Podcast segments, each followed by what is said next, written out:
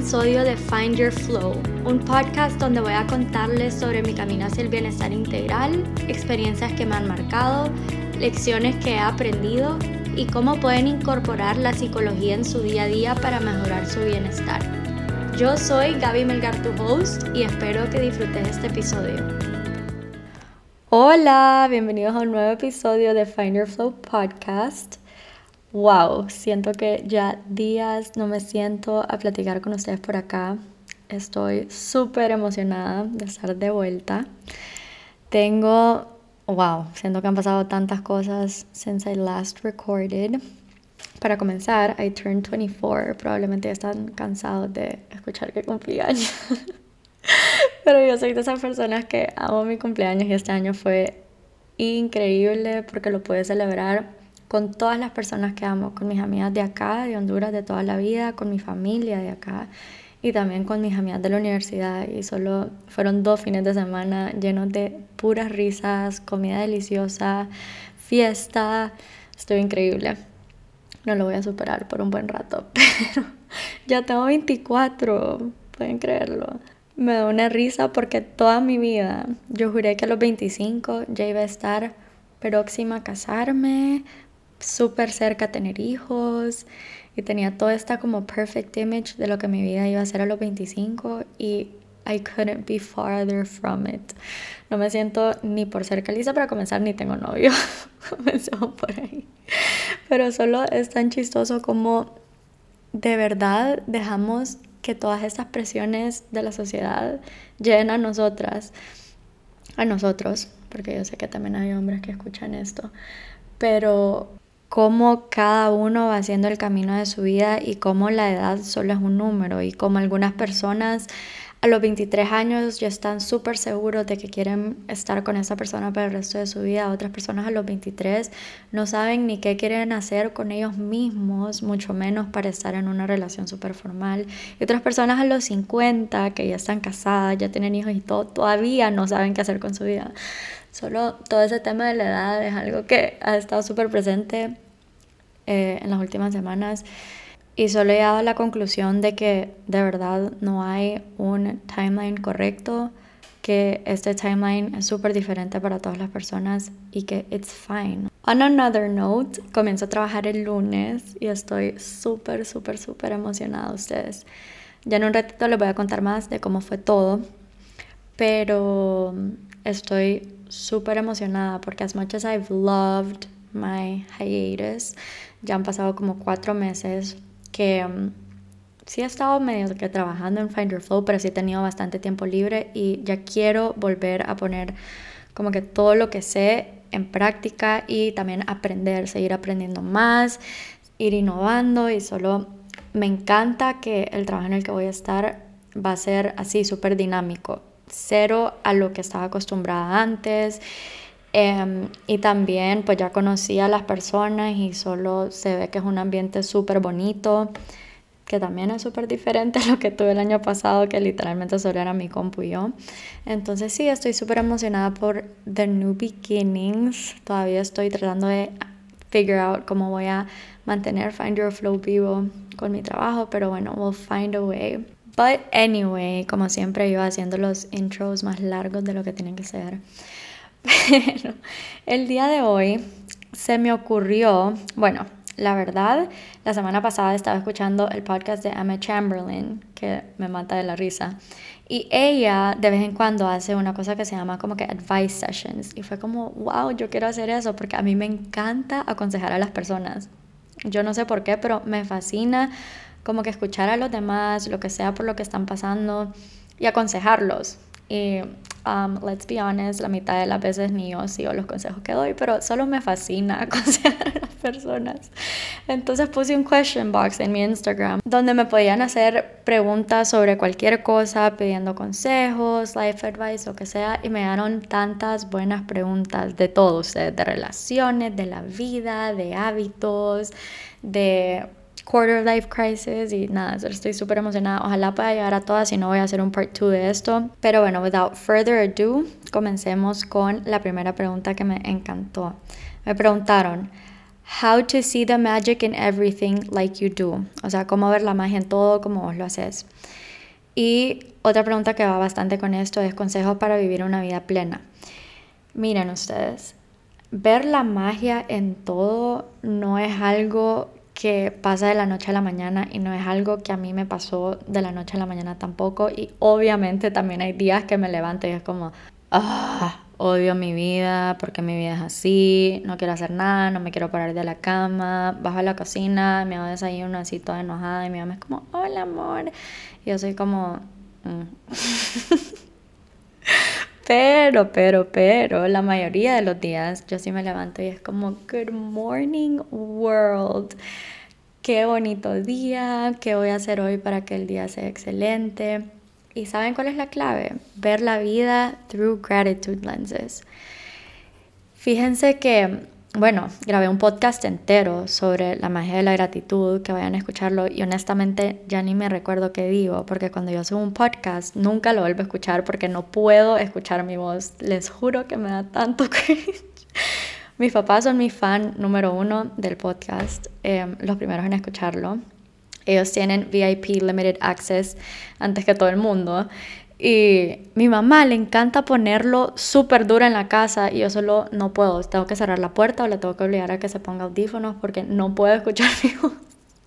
Pero bueno, all this to say que hay un podcast entero hablando de la magia de, de la gratitud, a donde les explico por qué la gratitud es tan importante y por qué ver la vida a través de esos lentes sí funciona. Y les doy varios, varios tips de cómo implementarlo a tu vida como les digo, no me acuerdo específicamente cuál es ahorita, pero straight off my head les puedo decir que algo que ayuda mucho es solo pensar, escribir o decir en voz alta las tres cosas por las cuales vos estás agradecida el día de hoy y solo comenzás tu día ya contando tus bendiciones. Entonces en vez de despertarte con la alarma es como que, ay, en serio, tengo que entrar tan temprano a mi trabajo, se te switchea tu pensamiento como, wow, soy de ese porcentaje mínimo bendecido que tiene un trabajo, que tiene un ingreso, donde puedo expandirme profesionalmente. Y así, ¿saben? Y cuando ustedes van practicando la gratitud, van pasando de dar gracias por cosas básicas como mi casa, la comida, mi familia, a encontrar la magia en absolutamente todo porque de verdad pasa. O sea, vos vas caminando y ves una flor y es como, wow, qué flor más perfecta. O escuchás sonidos afuera, como hasta el sonido de la lluvia, el sonido de los pájaros, el sonido del viento, y es como, wow, qué relajantes estos sonidos. O, o sea, quiten eso, ni siquiera tienen que salir de su casa, solo abren los ojos primera cosa en la mañana y durmieron bien. Agradezcan, porque hay tantas personas que padecen de insomnio que no pueden dormir más que 4 o 5 horas todas las noches y vos tuviste 8 horas para dormir, para recargar tu cuerpo, para tener energías, para take on a whole new day tantas cosas. De verdad que cuando lo empezás a practicar, solo empezás a dar gracias por absolutamente todo lo que va pasando en tu día y siento que esto solo va mejorando y cambiando la mentalidad y percepción sobre lo que vos pensás de tu vida. Que siento que esa es la clave, porque al final del día la vida siempre va a estar llenísima de altos y bajos, pero todo está en tu percepción de lo que es tu vida.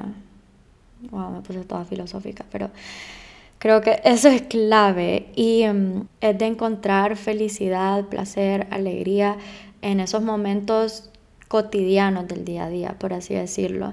En un podcast, ya ni me acuerdo cuál, lo voy a buscar y se lo voy a dejar abajo, pero estaba hablando la chava que habían invitado que uno espera a ser feliz o a sentirse plena y sentirse llena cuando pasan cosas grandes en tu vida, o sea, cuando te gradúas, cuando te casas, cuando nace tu primer hijo, cuando vas al viaje de tus sueños, cuando estás nadando con delfines, cuando estás comiendo la mejor comida del mundo, pero en verdad la felicidad está en las cosas pequeñitas, o sea, en la caminata de la mañana, cuando te estás haciendo tu café, cuando estás pasando tiempo con tus papás, cuando estás leyendo un libro que te encanta. Ahí es donde tenemos que encontrar la magia y ahí es donde tenemos que saborear los momentos y disfrutarlos, porque esos momentos enormes a los que aspiramos no es que no pasen, o sea, sí pasan, sí viajamos, sí vamos a restaurantes súper finos, sí nos graduamos, sí, o sea, sí cumplimos logros enormes, pero la vida está compuesta en su mayoría por estos momentos que we would tag under cotidianos, ¿me entienden? Entonces no podemos dejar que la vida se nos pase sin agradecer, sin saborear y sin realmente absorber todos estos pequeños momentos en la vida. Entonces siento que ahí está, porque al final del día eso es lo que suma la mayoría de tu vida. Fíjense que hoy fui a desayunar a la crepería, que es un restaurante aquí en Teus, que en cada puesto te ponen un papel con un quote. Y el que estaba en mi puesto tenía tanto que ver con eso y solo fue como, wow. Decía, no esperes tenerlo todo para disfrutar de la vida. Ya tienes la vida para disfrutar todo. Y va súper de la mano con todo lo que acabo de decir, de que de verdad ya tenemos la vida, solo la vida in and of itself es el regalo más grande. Entonces sí, se los comparto para que ustedes también reflexionen sobre el poder que tiene esta frase. Podría hablar de ese tema literalmente todo el día, pero realmente les recomiendo ese episodio que grabé de la magia de la gratitud porque así me fui súper deep en este tema y siento que todos nos beneficiaríamos de aprender a ser más agradecidos en nuestras vidas. Así que bueno, ahí lo tienen. Em, aparte de ser agradecidos, siento que otras cosas que han ayudado a que yo sienta que estoy viviendo una vida plena es estar en completa sintonía con mis emociones y mis sentimientos. Eso ha sido algo que me ha costado muchísimo, sobre lo que he leído muchísimo. Actually, me muero por hacer un taller de esto porque siento que sí Sí, les, me encantaría compartirles demasiado sobre este tema. Déjenme saber si les gustaría. Pero de darte permiso para sentir y de parar de mentirte a vos mismo. Siento que a veces nosotros hasta nosotros mismos nos mentimos de cómo nos sentimos porque da miedo. Da miedo darte cuenta que no estás a tu 100, da miedo darte cuenta que tenés esos pensamientos negativos en tu cabeza, Da miedo saber que estás estresado, da miedo admitirte que tal vez lo que estás haciendo no es lo que quieres estar haciendo y vas en contra de lo que otras personas quieren para vos. No sé, hay tantas cosas que realmente sentimos que no nos dejamos sentir por miedo a admitírnoslos a nosotros mismos y mucho más admitírselo a otras personas. Entonces siento que eso también me ha ayudado muchísimo a entender que no siempre voy a ser una persona super bubbly. Aquí vamos de regreso al tema de, de, los, de las labels, pero que yo siempre he sido como que labeled as a really bubbly, happy, em, así person, ¿me entienden? Entonces cuando tengo un día off, uno, no me siento como myself, pero las personas alrededor también es como que, ¿qué te pasa? Blah, blah, blah, blah, Y solo darme cuenta que es parte de la vida. O sea, si, si, si nos vamos y hablamos sobre la psicología, las personas que tienen la inteligencia emocional suficiente como para aprender a sentir absolutamente todo, no solo las emociones que se sienten súper bien, pero esas que no, son las personas más saludables, porque hello, no es saludable que solo esté feliz, sonriendo todo el día, no. También hay que sentir todas esas emociones que no se sienten tan bien y es entender que todas están ahí para un propósito. Entonces siento que eso de estar en sintonía con tus sentimientos y aprender a sentir todo y darte permiso y mm, sacar las cosas de tu cabeza, aunque den miedo, eso al final del día te ayuda. Otra cosa que me ha ayudado a vivir una vida plena es rodearme de personas que alimentan mi espíritu. ¿A qué me refiero con esto? Eh, son personas que adoro con mi vida y que sé que quieren lo mejor para mí. Personas que con las que después de estar media hora, una hora, me siento uplifted, me siento feliz, me siento energizada. Con las que tengo completa confianza, o sea, siento que en ese punto de mi vida ya estoy past tener relaciones superficiales, amistades superficiales y ya solo me he quedado con esas personas que yo sé que sacan lo mejor de mí y que son francas conmigo, que cuando me tienen que decir la verdad, me van a decir la verdad, pero que al final del día siempre me apoyan y siempre van a querer verme succeed, personas que no están llenas de envidia y que yo que me he vuelto súper soñadora este último año, Em, cuando les cuento de mis ideas, de mis proyectos, es como, you go for it, o sea, vos podés, personas que solo las incentiven a ser su mejor versión. Y creo que una manera súper fácil de saber esto es cuando ya paras, o sea, cuando ya colgas con esa persona, cuando ya te vas de la casa de esa persona, ¿cómo te sentís vos? ¿Sentís que fuiste tu 100% vos o sentís que you were pretending to be someone you were not? Entonces, rodearte de personas. Yo sé que ahorita la sociedad y un montón de lo que veo en Instagram es como que self-love, eh, auto-amor o amor propio, lo que sea, which I totally believe on, pero siento que al final del día somos humanos que estamos hechos para interactuar con otras personas, para formar estas relaciones cercanas, para alimentarnos el uno del otro y apoyarnos mutuamente. Entonces sí siento que esa parte está rodeada con personas buenas, con personas con corazones grandes, con personas que compartan valores cercanos a los tuyos es súper, súper, súper importante también para vivir una vida plena, porque we're not made to live in isolation. Y bueno, esos son los consejos que se me vienen de primero a mi cabeza de cómo vivir una vida plena. En relación a esto, otra persona me preguntó cómo dejar de pensar que la vida es la misma cosa todos los días. Siento que todos los días es lo mismo. Y girl, I get you. Más yo que soy una persona súper de rutina. Que by the way, me impresioné demasiado esta semana que puse un poll de la rutina. Que cuántos de ustedes eran personas que amaban su rutina, que no podían vivir sin ella, y otras personas que no les gustaba para nada tener una rutina y estaba tan impresionada que como, era como 60% tenía rutina y 40% no. Y yo sentía, o sea, como yo soy súper de rutina, yo juré que todo el mundo era igual y nada que ver. Entonces tenía, te entiendo, a mí también me pasa de que como soy tan de rutina, comenzando porque desayuno lo mismo todos los días, almuerzo sí varía, pero ceno lo mismo todos los días y siempre es como que todo organizado, etcétera, etcétera. A veces es como que, wow, qué aburrido, me encantaría spice things up. Entonces, ¿qué te recomiendo? Que varíes cositas pequeñas en tu día a día. Por ejemplo, si desayunas lo mismo todos los días como yo, trata de desayunar cosas diferentes todos los días. Si haces ejercicio, trata de hacer algo diferente todos los días. Si salís a caminar, salí a caminar por diferentes rutas. Si te toca manejar el trabajo, también tómate diferentes rutas o a veces pone un podcast, a veces pone música. Si te bañas con la misma playlist, hacer playlists de diferentes ritmos y varialas. Si estás trabajando desde la casa, salí a un café a trabajar desde allí si sentís que todas sus tardes son las mismas después de la escuela o después del trabajo, después de la U, hacer cosas pequeñas que te encanten y que te gustan solo a vos. Entonces, por ejemplo, llama a alguien a quien no ha llamado en años, anda a probar algún nuevo café que abrió en tu ciudad, está 100% presente, o sea, cuánto tiempo en el día realmente estamos 100% presente con los, nuestros seres queridos. Solta el celular, para de ver TikTok, para de meterte en Instagram sin parar y solo enfócate en estar presente.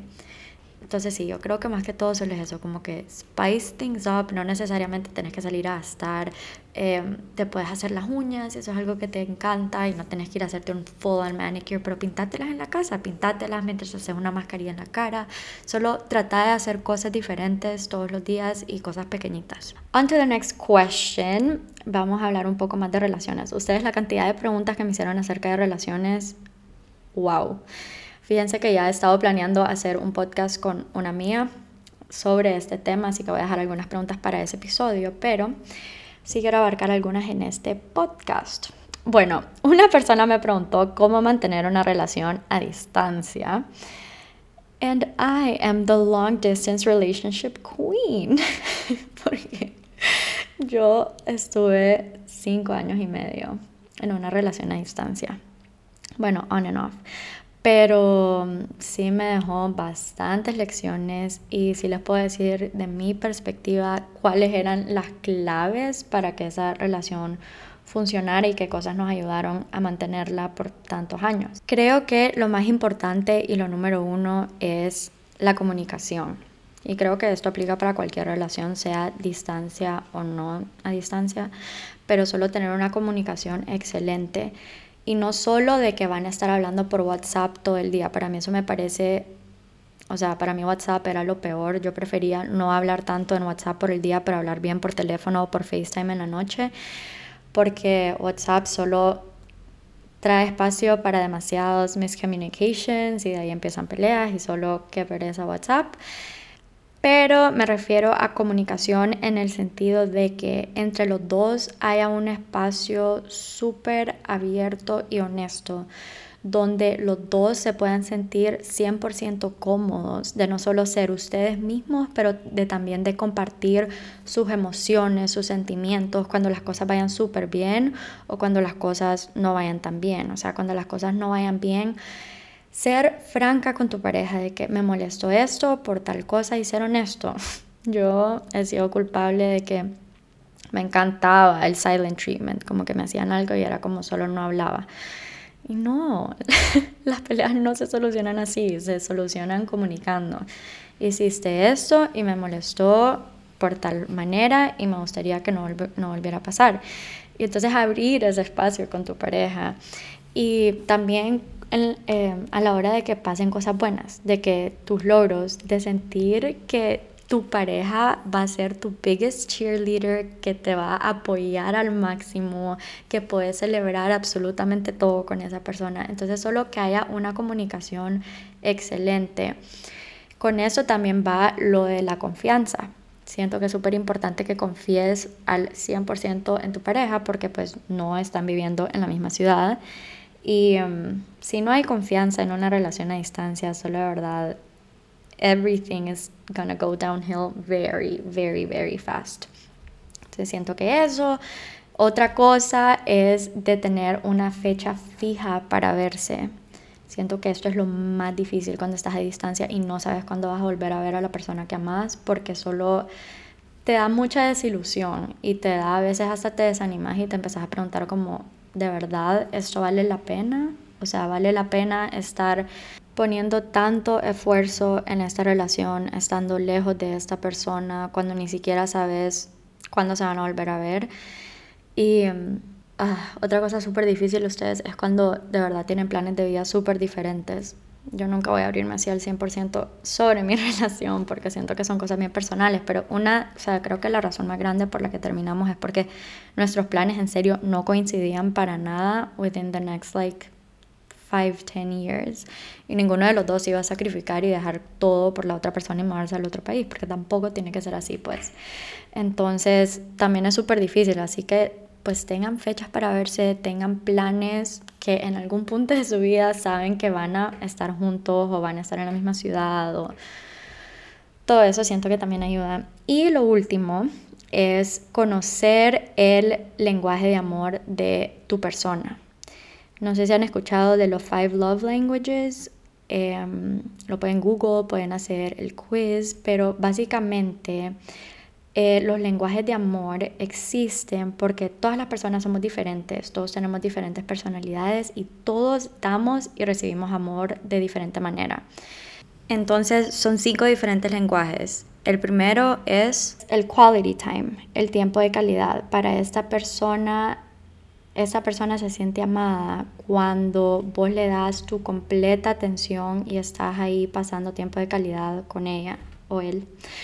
Y mm, solo estás súper presente, o sea, no estás en tu celular, no tienes la tele puesta, no estás distraído con nada más, solo estás dándole tu completa atención. Y este es mi número uno. Que, by the way, de verdad les recomiendo que hagan esto, y, aunque ya lo han hecho antes, porque puede cambiar. Fíjense que el mío antes era physical touch que es otro, que son las personas que dan y reciben amor a través de abrazos, de besos, de caricias. Pero no sé si es porque viví sola o por qué, pero me he vuelto mucho menos touchy. Y ahora mi, mi número uno es el time. Entonces sí, solo de verdad les recomiendo que hagan este quiz. Eh, aparte de eso, otro love language es eh, acts of service o actos de servicio. No sé cómo se traduce literalmente, pero es básicamente cuando la otra persona alivia la carga de tus responsabilidades, ya sea ayudando en la casa o tenés algún proyecto grande y te ayudan con ese proyecto, bla, bla, bla. Otra es words of affirmation, palabras de afirmación, que las personas te han cumplido o te recuerdan de cuánto te aman. O sea, que vos recibís amor mayormente de esa forma. Y la última es dando y recibiendo regalos. Y ojo, esto no es que la persona sea materialista, sino que de verdad valoran el esfuerzo, el tiempo y todo lo que sucedió detrás de ese regalo. Entonces no es de que te regalan de que, no sé, un Rolex y sos la persona más feliz. No, te encanta que te den ponerle una foto, un collage, un, ¿me entienden? Como que thoughtful gifts. Si quieren aprender más de esto, hay un libro que se llama The Five Love Languages de Gary Chapman que define todo esto, pues que se extiende con todo este tema que sí siento que es importantísimo porque a veces nosotros pensamos que otras personas no nos quieren o nosotros pensamos que lo estamos dando todo hacia otra persona y puede ser que solo no estamos entendiendo cuál es el lenguaje de amor de esa persona y cuando ya sabes y estás en la misma página siento que es mucho más fácil comunicarse, dar amor, eh, que haya más peleas, etcétera, etcétera. Em, ¿Qué más les puedo decir? Bueno, mi último consejo sería solo como que spice things up es bien difícil la distancia porque no es como que pueden ir por un helado, pueden ir al cine, pueden ir a dates, ¿me entienden? Pero igual pueden hacer cosas super cute a distancia. Una vez mi ex me pidió em, una botella de vino y una pizza y él se pidió lo mismo y tuvimos así como que una pizza date y fue super cute. O pueden llevar su celular a un parque o pueden hacer FaceTime mientras los dos caminan o no sé, solo sean creativos y... Em, Solo spice things up, no dejen que la relación muera. Pero bueno, em, aparte de eso, otra pregunta de, que me hicieron en base a relaciones es cómo superar un breakup. Creo que esto lo voy a dejar para el coso de las relaciones, pero Right off the top of my head, lo primero que les puedo decir es que cada vez que estén extrañando a esa persona o que lo estén dudando la decisión que tomaron, solo se recuerden que si tomaron la decisión fue por algo y en ese momento era lo mejor para ustedes y que por algo pasó pues. Em, lo otro es que cuando cortas con una persona y pensás en esa persona, vos lo que pensás casi siempre son memorias buenas, porque vos obviamente querés a esa persona y solo te acordás de todos los momentos bonitos y muchas veces te olvidas de todos los momentos difíciles y duros. Entonces es ser súper consciente de eso, de que sí, puede que en tu cabeza vos solo te estés acordando de, ay, la vez que fuimos a no sé dónde y comimos no sé qué y que me hizo tal cosa y no te acordás de todas las peleas o todo lo que te hizo cortar con esa persona to begin with. Entonces ser consciente de eso y mm, rodearte de personas que te quieren, em, darte tiempo para sentir tu breakup, llorar como loca es parte de, es parte de la sanación. Y también acordarte que tu cerebro cuando vos cortás con esa persona, you idolize that person, como que automáticamente lo pones en un pedestal. Entonces vos solo te pones a pensar como, puchica, tenía tantas buenas cualidades, era tan cariñoso, era tan chistoso, era tan honesto, tan... y empezar, ¿verdad? Whatever. Pero es recordarte que también no estás pensando en las cosas que tal vez esa persona no te daba o por las cuales no era la persona para vos y es solo confiar que por más difícil que sea esto, que sí hay alguien allá afuera para vos, que también te va a poder dar todo el amor que esa persona te daba, que también te va a entender, que también te va a escuchar, que también te va a apoyar y que está ahí. O sea, solo darte, y esto ya es con más tiempo, pero solo darte la the freedom to open up to new relationships and new people. Entonces, bueno, estos son mis How to Get Over a Breakup Advice, que en verdad easier said than done, people, pero todo se puede. um, ok, tengo muchas otras preguntas acerca de relaciones que están buenísimas, como de self-love y relaciones, conocer tus límites en relaciones. Em, de comenzar a dating. Wow, buenísimas. Pero lo voy a dejar para el podcast que voy a grabar la otra semana con Elena. Elena, si estás escuchando esto, get ready. Va a estar increíble. Tengo muy buenas preguntas. Ok, me tomé un pequeño water break, iba a decir off camera, pero es off mic, porque me acordé que tengo una mía que su pet peeve más grande es el sonido de que la gente trae muy fuerte y fue como, ay no, si alguien más tiene esto. no quiero que se sientan incómodos, así que bueno, volvamos a otra pregunta.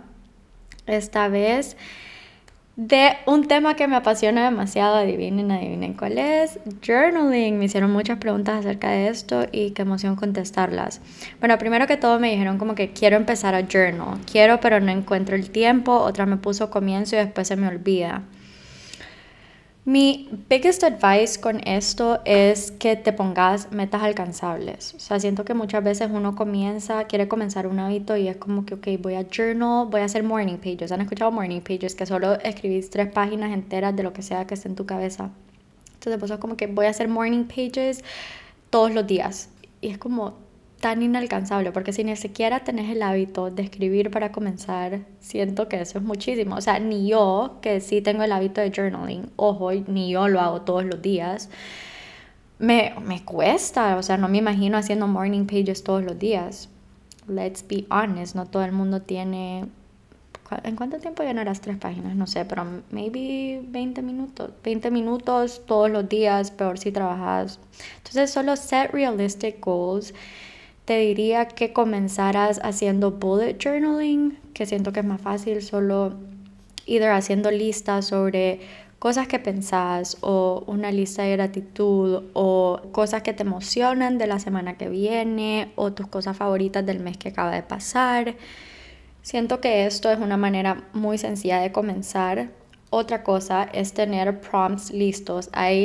Endless amounts of prompts online. Yo también hice un mid-year checkup journal, que si lo quieren solo mándenme su correo por DM y se lo mando, que hay como creo que como 30 prompts para días que solo estén blanqueando y no sepan por dónde comenzar.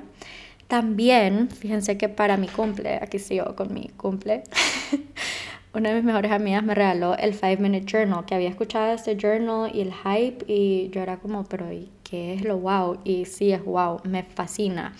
Porque literalmente, and I've timed myself, te toma menos de 5 minutos. Entonces, básicamente, al principio del journal te explica por qué va a funcionar el journal, por qué te va a hacer sentir mejor y por qué funciona cada uno de los diferentes segmentos del journal que vas a hacer todos los días. Entonces comenzás haciendo una lista de tres cosas por las que estás agradecido, después tres cosas que harán el día increíble o what would make today great. Después escribís daily affirmations, que es prácticamente como manifestar cosas que querés hacer o cosas sobre vos como que, que querés mejorar o cosas bonitas para decirte a vos misma. Y después en la noche eh, volvés y escribís tres cosas increíbles que pasaron en el día y cómo pude haber hecho mi día mejor. O sea, tres cosas que puedes hacer para mejorar tu día. Entonces siento que es una manera súper práctica, corta y que súper, ¿cómo se dice? Realistic de llenar todos los días. Y bueno, cuando ya tengas tu meta alcanzable es de actually commit to it. Como te digo, no tiene que ser todos los días, pero tal vez tres veces a la semana de que ya sea parte de tu calendario y no esperar a que estés in the mood to write. Si no estás acostumbrada a escribir, siento que nunca vas a estar en el mood para comenzar a escribir. Entonces solo al principio sí, hacerlo como parte de tu, de tu agenda, o sea, schedule it into your to-do list y hace tiempo en el día para esto y no esperes a sentirte inspirado. Comencé a escribir, creo que Marguba dijo esto, pero comencé a escribir y la inspiración te va a llegar y te va a encontrar. Entonces, hace eso. Em, aparte de eso, acordarte que todo lo que vos escribas es solo para vos, solo para tus ojos. Guardarlo en un lugar seguro, en un lugar donde vos sepas que nadie nunca lo va a abrir. Y esto es súper importante también para que de verdad te abras y escribas absolutamente todo lo que se te venga a la cabeza. Em, y bueno, ya cuando tengas el hábito, hay diferentes tipos de journaling. Entonces, cosas que me sirven a mí, por ejemplo, es a veces hablo de las morning pages que les estaba mencionando, que solo llenar tres páginas. hasta a mí a veces me cuesta hacerlo, pero también me encanta hacer cartas, como que cartas, a mí me encanta hacerle cartas a Dios, como que pidiéndole cosas o agradeciéndole cosas de mi vida, solo así. También puedes solo mind dump, días que te sientas súper abrumado, solo escribir todo lo que se te venga a la cabeza y vas a ver que he escrito en papel es como, ok, esto lo puedo solucionar haciendo esto, ok, esto está súper fuera de mi control, entonces solo lo voy a soltar. Esto, la verdad que no es tan big ¿me entienden? Entonces, bueno, eso. Eh, y otra cosa que también me gusta hacer es future journaling o journaling a futuro, que es prácticamente imaginándote, que también es como manifestación, pero imaginándote algo que te morís por hacer, un viaje que te morís por hacer, un momento que te morís por vivir y solo escribís como que, por ejemplo, uno de mis grandes sueños es sacar mi propio journal. Entonces, un future journal prompt que dice esto es, hoy fue el lanzamiento de mi journal me siento súper orgullosa de mí por poder cumplir uno de mis sueños. Estoy emocionada por poder tocar el corazón de otras personas y así. Entonces lo escriben como si lo están viviendo en el presente, pero es actually algo a futuro.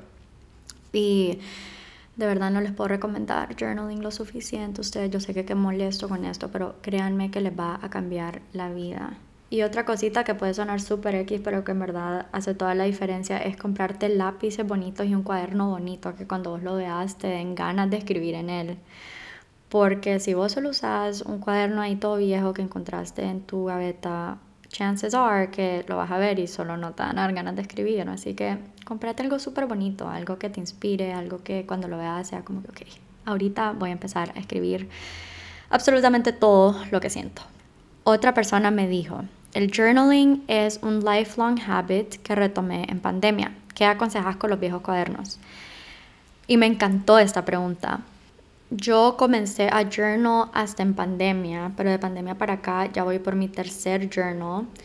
Y mi consejo es que nunca botes tus journals y que te tomes un día maybe cada seis meses, maybe una vez al año, donde te sentás a releer las cosas que escribiste antes y solo te vas a impactar del nivel de crecimiento que has tenido a través del año.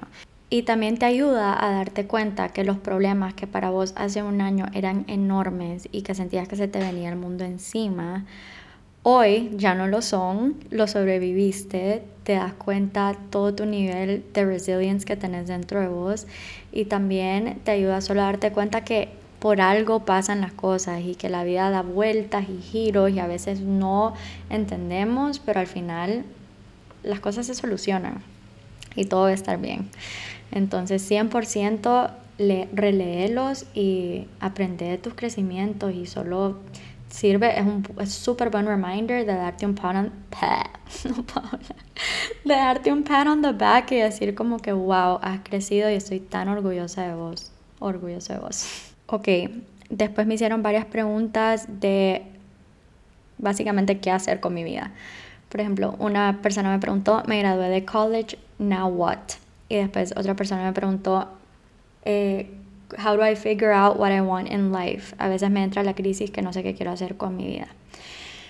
Entonces, ok, ¿saben qué pasa? Y lo que he llegado, he llegado a la conclusión, que desde que tenés, a ver, cuatro años y entras a preschool hasta que te graduas de la U, básicamente todo ya está laid out for you, como que vos solo estás haciendo step by step by step. Te graduas de college y ya es como, ¿qué hago con mi vida? qué viene después. Te, tenés tu título y si fuiste lucky enough de que estudiaste lo que quisiste y te graduaste de college y todavía es como que, wow, esto quiero hacer con mi vida, aún así tenés infinitas posibilidades de dónde trabajar, de qué ciudad, de qué empresa, de en qué área, qué industria. Y if you weren't lucky enough y te graduas y es como que, hmm, tal vez pude haber estudiado algo más, es aún más, es como, y te, te entra la crisis de que estudié esto, pero tal vez quiero hacer algo más con mi vida. Entonces, ¿cuál es mi consejo? Mi consejo es que si te acabas de graduar de college y estás teniendo un quarter life crisis, solo comenzá a probar absolutamente todo. No sé si ustedes han escuchado de quién es Gary Vee síganlo en Instagram. Tal vez al principio van a pensar que él está loco, pero porque es solo como que súper blatant, pero todo lo que él tiene que decir en verdad tiene tanta verdad, porque él te dice de que tus 20s es la etapa donde vos puedes experimentar, porque no tenés personas que dependen de vos, no tenés, o sea, como que puedes meter las patas y puedes volver a comenzar. Y no hay problema, siempre vas a tener como que tu college degree para fall back on y solo experimenta con todo. Si, si tenés un trabajo de tus sueños, lucha por él. Pero si quieres probar hacer algo más, proba y comenzar haciéndolo on the side. Ahora, aquí viene todo el aspecto de tipo do what makes you happy versus también tener que mantenerte económicamente. ¿Qué pienso yo de eso? Yo pienso que 100% vos deberías de hacer lo que te hace feliz y te lo dice una persona que siempre fue más como que productivity driven, seguir este como business model. Y ahora me he vuelto mucho más soñadora, pero que he aprendido. Em, no se vive solo de la pasión tampoco. Entonces a veces tenemos que ser realistas y saber que si queremos llegar a hacer algo más con nuestras vidas, tenemos que sacrificar ciertas cosas. A veces eso es tiempo y hacer algún trabajo que tal vez no te guste mucho si, si tenés un sueño de, no sé, ser cantante, artista y te graduaste de finanzas. O sea, comenzar a generar dinero y trabajar en finanzas y on the side puedes hacerlo, comenzar a cantar, comenzar a grabar, no sé, lo que sea. Ahora, back al tema de now what. Siento que uno de mis miedos más grandes cuando yo encontrara trabajo es que voy a tirar todo Finder Flow a la basura, ya no voy a tener tiempo, ya mi carrera de psicóloga nunca va a pasar, pero says who? O sea, ¿quién dice que no puedo hacer los dos? ¿Quién dice que no puedo seguir con Finder Flow? Sí, obviamente va a ser muchísimo más difícil, pero esto no significa que ya se va a acabar para siempre. Entonces de eso se trata, se trata de probar todo. O sea, vos, gracias a Dios, estamos en el siglo XXI y tenemos tantas resources a las que podemos acceder. Tenés masterclasses gratis en Coursera, tenés libros que puedes comprar, tenés mil millones de videos en YouTube. Puedes probar hacer tantas cosas nuevas sin ningún costo. Entonces vos probá y mira esas cosas que te encantan pero es también de aterrizar y que si sabes que tienes alguna responsabilidad económica, que tampoco puedes descuidar eso, pues. Y entender que también existe la posibilidad de hacer dos cosas a la vez. O sea, sí se puede, sí es muchísimo más difícil, pero sí se puede. Muchas personas lo han hecho en el pasado y vos puedes también. Otra pregunta que me hicieron es cómo adaptarse a vivir back home después de college. Y siento que otra que va con esa también es cómo le haces cuando estás en una etapa de transición en tu vida. It's so hard. Hice un podcast entero de esto, te lo recomiendo full. Eh, el cambio, que habla de estas etapas de cambio, de incertidumbre, de cómo adaptarse, pero mi consejo más grande es que vos soltés esas cosas que solo no están en tu control, porque hay cosas que por más que queramos solo no podemos controlar. Número dos, que pongas boundaries en el caso de volver a vivir con tus papás. Por ejemplo, en mi caso, yo desde antes de que llegara yo hablé súper claro con mis papás y fue como que, miren, yo estoy súper acostumbrada a vivir sola, me encanta tener mi espacio sola, bla, bla, bla. Y ellos han sido tan, tan, tan respetuosos de eso. Respetan mi tiempo, respetan mi espacio 100%. Y no siento que están como que súper encima de mí. Ahora recuerden que para sus papás ustedes siempre van a ser sus bebés, siempre lo van a hacer, no importa la edad que tengan. Lo he visto con mis abuelos, con mi mamá, o sea, hasta el día de hoy mi mamá le avisa a mi abuelo cuando viaja todo y así, ¿verdad? Pero entonces también es de tener paciencia, que del lado de ellos tampoco no es nada fácil. Y también ha de ser un poco difícil entender que vos te fuiste y eras una bebé prácticamente, como que indefensa, no sabías lo que querías con tu vida, cero experiencias con el mundo, perdida, etcétera, y una bebé en sus ojos y regresás y fueron 5, 4, 5 años, depende si te quedaste trabajando o no y sos una persona completamente diferente, pero para ellos seguís siendo esa persona que se fue hace cinco años. Entonces también es de tener paciencia y entender el lado de ellos también, que tampoco es fácil para ellos, ¿me entienden? Que seguimos siendo bebés en sus ojos. Pero les recomiendo full, full, full, full ese podcast de, de el Cambio y también entender que con el tiempo vos te vas a ir adaptando. De verdad que el cuerpo humano se adapta tan rápido a los cambios. Al principio es difícil, pero con el tiempo ni cuenta te das. O sea, un, ejemplo súper tonto que se me viene a la cabeza, pero yo antes no comía chile y ahora me encanta ponerle chile a absolutamente todo. Cuando yo estaba en high school y comía Popeyes, eh, yo me encanta la salsa agridulce, que es como que spicy, no sé qué. Y yo literalmente le tenía que poner como nada a mis nuggets porque yo me enchilaba y no podía y me tomaba mi coca y me enchilaba más y era toda una experiencia. Y la semana pasada no había comido Popeyes en como dos años o más, creo. Y se me antojó comprar y pedir unos nuggets y pedí la salsa. Ustedes no me picó para nada y obviamente es porque ya empecé a comer chile ya me como que ya me fui acostumbrando más al sabor y al spiciness y ahora ya no es tanto. Y así, yo sé que es un ejemplo súper estúpido, pero es así con todo lo demás en la vida. Todo se va haciendo más fácil con el tiempo y sí te vas a ir adaptando. Entonces, abrazar el cambio y entender que si estás pasando por una etapa de transición y tenés miedos, entender que tus miedos no son algo malo y más bien te están impulsando y te están dirigiendo a convertirte en la persona que de verdad quieres ser. Entonces, pues eso. Ay, no sé, siento que está muy largo. Miren, aún tengo muchas preguntas por contestar. Si les gusta este episodio y les gusta esta dinámica, por favor mándenme un DM y em, voy a grabar mejor part 2 porque qué pena hablar como mil horas y cansarlos. Así que déjenme saber si les gusta, si les gustaría un part 2, qué pensaron del episodio, si se identificaron con algo, si piensan que a alguien más le va a servir, por favor mándenlo. Y a mí me encantó, me encantó. Siento que estaba aconsejando a todas mis mejores amigas. Así que nada, espero que tengan una semana súper bonita, que esté llenísima de cosas buenas. Los quiero un millón, siempre estoy aquí para ustedes. Y sí, bye.